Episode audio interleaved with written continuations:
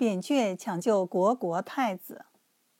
有一次，扁鹊带领子彤、子明、子游、子义、子越五位弟子行医治病，来到了虢国，看见全国上下都在举行祈祷，一打听方知是虢国太子死了。太子的侍从告诉他，虢太子清晨鸡鸣时突然死去。扁鹊问，已经掩埋了吗？侍从回答说，还没有，他死了还不到半日呢。扁鹊请求说，能否让我进去看看，虢太子也许还有生还的希望。侍从睁大了眼睛，怀疑地说，先生，你可不能开这种玩笑啊！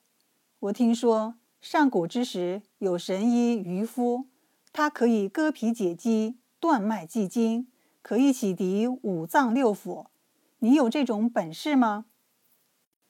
扁鹊见侍从不相信自己，很是着急，他灵机一动说，你要是不相信我的话，那么你去看看太子，他的鼻翼一定还在微微扇动，他的大腿内侧一定还是温暖的。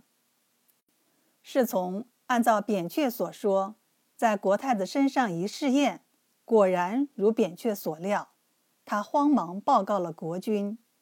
国君一听，先是一愣，然后回过神来，没等他说完，站起身来就往外跑，鞋子都没有来得及穿。他恐怕这位过路的高明医生一气而走，太子的病就没救了。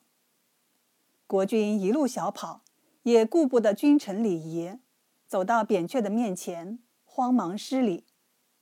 先生姓林小国，寡人姓盛，您一定救救我的孩子，如果没有您的救治，恐怕他的命……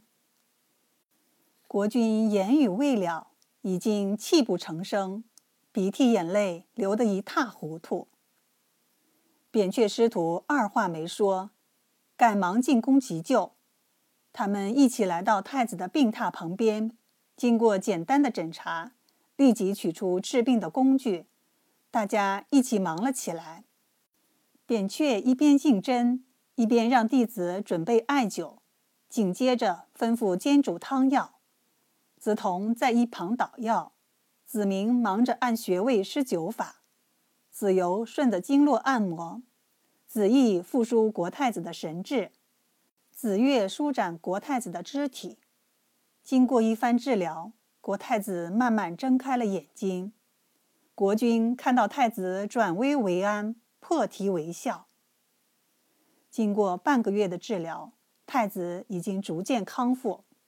扁鹊告辞时，太子留恋不舍，称其为恩人，再生父母，一定要跟随扁鹊学习养生治病的医学。众人挽留，依依不舍，都称扁鹊能生死人，也就是能够让死去的人活过来。起死回生的成语就是从这里来的。扁鹊面对众人的赞誉，坦荡而真诚地说，我哪里能是死人生还呢？太子患的是失觉症，本来就没有死，我只不过是使他苏醒过来罢了。虢太子经过服用扁鹊开具的药物，身体逐渐复原。此时，一个念头在心中坚定下来，找扁鹊去，他是自己的再生父母，荣华富贵不过是过眼烟云，救死扶伤才是不朽的神圣事业。经过长途跋涉，虢太子一行来到了河北省的内丘县，当时称中丘。他听说扁鹊就在附近为人治病，于是就派人前去打听。虢太子是大病初愈的人，长途的跋涉已经使他体力损耗大半，他只好停下来等待扁鹊的消息。内丘县的此地因此得名且亭，后来人们立祀其地，纪念虢太子的到来，因此得名且亭寺。精诚所至，金石为开，虢太子终于见到了他日思夜想的救命恩人扁鹊。扁鹊也被太子的执着所感动，破例收下了这个高贵的弟子。国太子跟随扁鹊学医采药，救死扶伤，体验到了一个民间医生的艰辛与伟大。